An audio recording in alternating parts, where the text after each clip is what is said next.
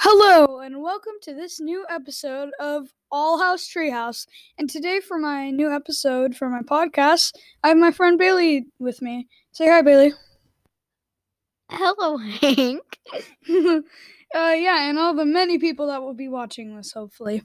So, in this new episode of All House Treehouse, I will be telling you, well, a lot of like, you know, tips and trips tricks about how to build a treehouse and like fashion. So let's start with fashion. If you want to build a treehouse, you should definitely wear very safe stuff because it's a dangerous job. You could perhaps fall out of the tree, or you could fall through the floor or something. So you should always wear helmet, a helmet, safety goggles, safety gloves, and clothes for hot weather because you're going to be sweating after this.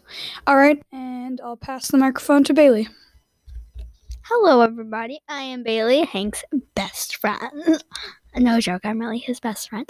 And so today, uh, I have a tip and it's actually a really big one if you're having problems with the hammer and you don't know how to use the hammer, or if you ever decide to bring a cutting board into your treehouse and try to cut some vegetables, then I would definitely recommend watching Five Minute Crafts and their safety hacks. Back to you, Hank. Okay, that was a little bit unnecessary, Bailey, but anyways, let's get on with this episode. Thank you, Bailey. Anyways, so, some more tips for if you're going to build a treehouse.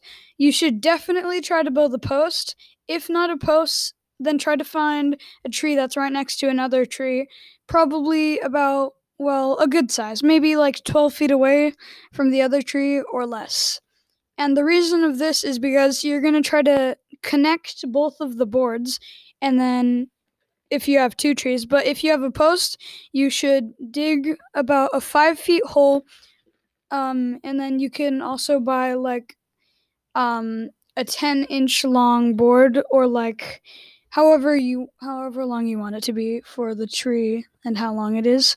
So you should put the board into the cement and then um, make sure that you have like I don't know maybe like a brick that can um, stable the post for while the you should probably like let the cement dry for about one day.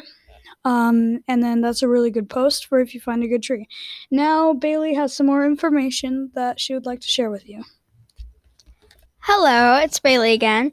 Um so something that i wanted to say um whenever you're done building your post it's definitely going to make your um your floor of your treehouse and uh you could use like all natural wood that you find in the forest, or you could always just go with wanting to make it modern or definitely stable by going to a lumber yard and buying good wood. Make sure you use wood that you know won't break and it's not too thin and you know it's perfectly safe so you do not fall and bust your head into tiny pieces. Tiny pieces. Yes. Back to you, Hank. Thank you, Bailey. Great information, except for honestly, you probably shouldn't try to be like Tarzan and probably shouldn't try to find wood from the wilderness. Well, but Hank, it's just if you want to be creative. Okay, creativity. Thanks, Bailey. Anyways, thank you for listening to my new episode of All House Treehouse. Uh, this is Hank and Bailey.